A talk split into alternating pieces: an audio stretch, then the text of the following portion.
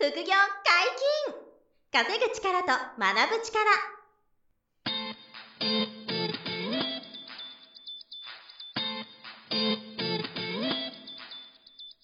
この番組は稼げるようになりたいを叶える副業アカデミーの提供でお送りいたします。副業アカデミーはあなたが副業で稼げる状態になることにコミットしたスクール。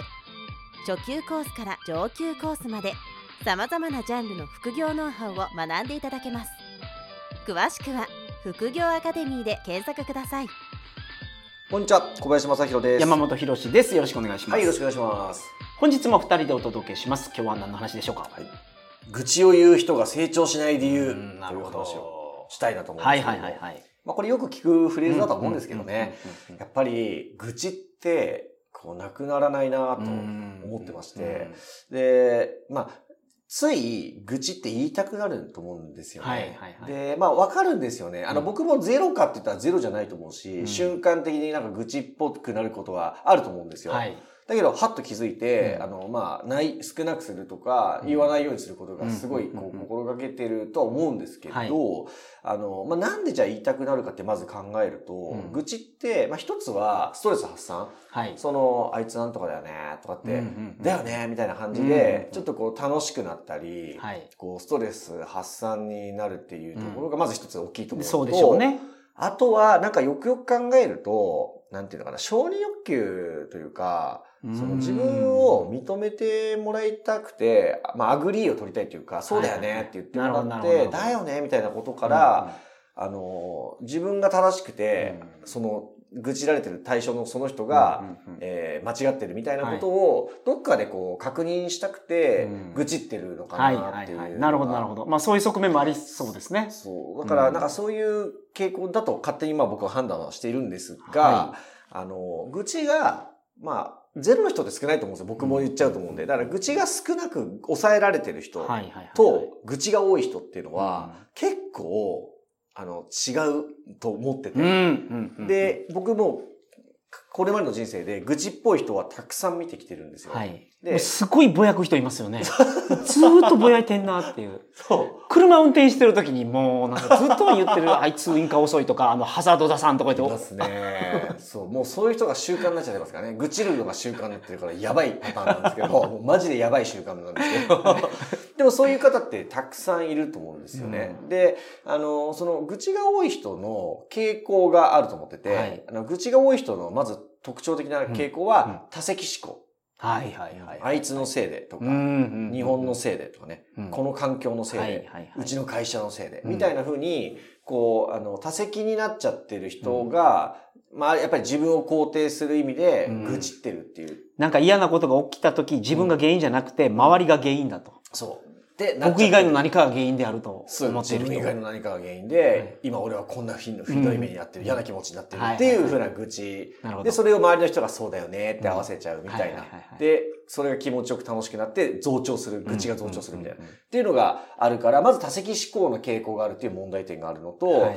あとは、まあ、これ大変申し訳ないけど、自分を過大評価してるケースが多くて、愚痴ってる、愚痴が多い人っていうのは、自分が正しかったり、うん自分は優れてたり、自分の方が、まあ、せあの、なんだろうな正当性があるうんとか。やってると思ってて、で、あいつはダメだよね。そうですよね。会社ダメだよね。はい。正当性があると思ってるからみんなの前で言うんですもんね。言うんですよね。はいで、だからうん結構、あの、その自己評価が過大なケースが多くて、はいで、いやいやいや、あの、あなた全然やれてないのにって周りが思っているんだけど、本人は気づけてなくて、一向に信頼されないみたいな。うん。だからその愚痴っぽい人っていうのは、その信用されないことがすごく多くなっちゃってもったいないと思うんですけど、うん。あの、その愚痴多い人は、いや、そんな言わん方がええよとか、えそんな言うなとか、うん。なんやったら、その、怒られにくいと思うんですよ。うん。あ、そうそうそう。あの、言われないですよ。愚痴ばっかり言ってると、そう。あの、その人自身に指摘する人が少なくなっちゃうんで、そう。で、あとは、この人、あの、俺にこうやって愚痴を、そう、うん第三者の愚痴言ってるけど、俺のことも言ってんだろうなって思わせるから、そう思うからみんなも、ああ、そうやね、大変やねって言って、もう本当になんか当たり障りのない。なっちゃう。当たりが触りない人、その人まさかね、はい。よそういうの言わない方がいいよなんて言ってあげられなくて、うん。ちょっとこう、ほどほどに付き合って、で、あ陰で、そうそうですよね。陰でなんかじ自分のことも言ってんだろうな、この人っていうふうにはいはいはい。なって、当然信頼されないわけですよね。だから、あの、その、愚痴ることってめちゃくちゃもったいないなって思ってて、あの、いいことえええことほんままに、その、小林さんが初めに言ってたうん二つ、うん。ストレスがちょっと解消されるストレス発散と、承認欲求がちょっと満たされる。満たされている。あと、ちょっと、こう、楽しいっていうかね、っていう、食らわせてる気持ちっていうか、食らわせ、なるほど。食らわせてる気もよ 気持ちよさみたいなのが出ちゃってると思うんで、わかるんですけどね、その気持ちは。だけど、まあ、トータル、めちゃくちゃ損するなって思っていて、やっぱり、とはいえ、こう、世の中、その愚痴が多い人の方が多いのかなっていう風な印象もあるので、だからすごいもったいないなとは思っていて、うん。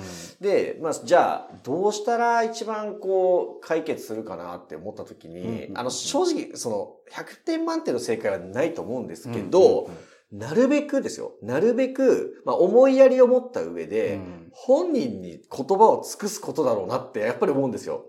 その、うん愚痴ってるってことは、その人のいないところでうん、こそこそ言っているわけじゃないですか。はい。で、これが、今言ったような理由で、全然いいことがないというか、うん損しか、損の方が多いと思うんですが、はい。はいまあ、それを、その本人に、本人のためにもう、ん自分が、あの、思ってる愚痴をですよ。まあ、も、もちろん言葉遣いとか、思いやりとか、はい。言っていいこと、いけないことあるけど、うん本人に基本的うんに、それをちゃんと、あの、こう、伝えてあげることの方が、まあ、望ましいよなって僕はすごく思ってうんてな、るほど、なるほど。僕もなるべくそうするようにしてるんですよ。その陰で愚痴るっていうのを極力ゼロにして、うんなるべくその方を傷つけないように、うん。でもおかしいと思ったことはちゃんとじ理解してもらうために、はいはいはいはい。その方に直接言葉を尽くすみたいな。うんうんうん。っていうことが、あの、一番、まあ、僕の中では最適解かなと思ってて、それは僕も思います。す。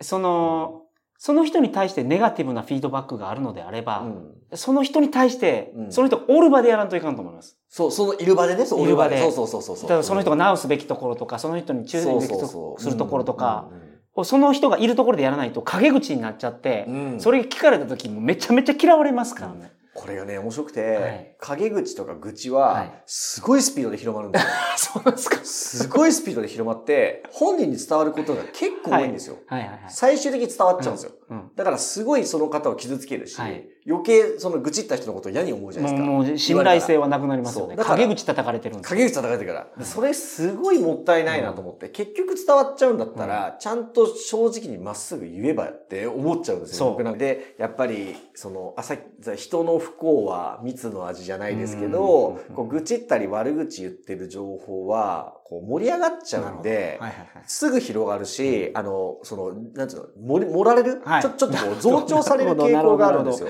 はいはいはい。だから知らぬ間にうん。本人が愚痴った内容が1.3倍とか1.5倍になってうんうんうん。最悪本人に伝わっちゃう いやこういうこと本当に多くて。わかりますわかります。そう。で、はい。あのーえ、そんな本人伝わっちゃってどうしようっていうのもあるし、はい。い、や、そんなこと俺言ってないしぐらい変わっちゃってたり、うん。オーバーになっちゃったりもあるから、本当にもったいないなっていうことがあるんですけど、だからやっぱりその本人に伝わっちゃうリスクとかもゼロじゃないっていうか、むしろ結構多いので、やっぱ直接言葉を本人にこう伝えられる方が望ましいなと思って、もちろんその何でもずけずけね、本人に言言えないし、うん。言っちゃまずいこともあるからバランスはいるんですけど、うん。結局その言葉をそう尽くせた方が、僕、うん。僕の場合ですよ。僕はいこれまで生きてて、うん。そうやって本人に言いづらいことを、あの、言った方が、あの、当然お互い歩み寄れて、で、向こうも言ってくれるから。いや、こそう、こっちはうんあなたに対してこう思うよ、みたいな。で、言ってくれた方が、よほど、こう、なんていうの、歩み寄れたり、落としどころ見つけられたり、はいうんむしろ仲良くなったり、うんその信頼関係が、言ってくれてありがとう、みたいなはい。ことの方が多いんですよ、経験上。本当にそうですよそうね。そうですよね、でやっぱり。これみんな感じてると思うんですけど、会社組織に所属してる人が、うん組織に対して悪いところがあるとかいうところを、うん結構みんな我慢して、自分が我慢したらなんとかなるって思ってる方がうん。ほとんどだと思いますけど、うん。たまに言う人いるじゃないですか。うん。そういう方出世しますよ。本当に。なんかね、経営者は。ずけずけ言える。うん経営者はありがたいんですよね。はいその、やっぱり、あ、そういうふうに思うんだとうんか。あ、ここ無駄だったんだって、本当に気づいてない場合がありますもんね、その経営陣が。いや、多いですよ。もうね、気づいてないっていう言葉、おっしゃる通りで、はいあの、経営者になる人って、まあ、最近分かってきたんですけども、僕も一応、小さな会社ですけど、一応経営者じゃないですか。はいはいはい山本さんもそうですけど、あの、ちょっと麻痺ってるところがあったり、人間的にちょっとぶっ飛んでるところがあるから、なんか経営者とかやってる節があるんですよ。だから、どちらかというと、まあ、あうんの、下に入って組織でやるのが難しい方が経営者にそう受け皿として経営者になってるケースがある。そう、そこしかなかったみたいな人の言う方、人の言う方、陽気感からもうトップに立つしかないみたいな方いらっしゃいますもんね、ほんまにい。や、多いですよ。経営者の方ってそういう方多いから、あの、従業員の働いてくれてるみんなの気持ちが本当に分かってないっていうか、理解できなかったり、180度逆の価値観のケースがあるから、その、言って、言葉を尽くして言ってくれたら、はい。えあ、そうだったのって、悪気はなかったけど、本当にそんなの改めるよっていうことがそうなんです。多い経営者も、まあ結局会社の利益を上げることが、まあ目的ではありますけど、うん。社員がのびのびとうん元気よく活発にやってくれた方がそう上がるんでそれが超重要ですから。そうしたいと思ってると。うんでも仕組みの上でそうなってないところがあっても、うん気づいてないところとかはうん言うてくれるとわからないですもんね。いや、わかんない。それを陰口でう、ん。もう、あ、こう全然気づいてないから、ずっとあのままであれもう2年もあのままやるよで、ってうん、全然ダメだよね、みたいな。っていうのを陰口から聞いたら、うもうその、なんでその、普通に言ってくれたらいいのにん、と。そうそう。あの、なんか、陰口とかが言われることっていうのは、うん。まあちょっとテーマ脱線しますけど、その、いろんな挑戦していれば、うん。やっぱり言われやすいし、うん。摩擦が起こるっていう、その人生のそのパターンとしてはよくあることで、陰口言われるっていうのは挑戦できてる証とかあって、ポジティブに捉えちゃうから、うん。うん。うん。それはそれで別に対して食らわないんですけど、はい。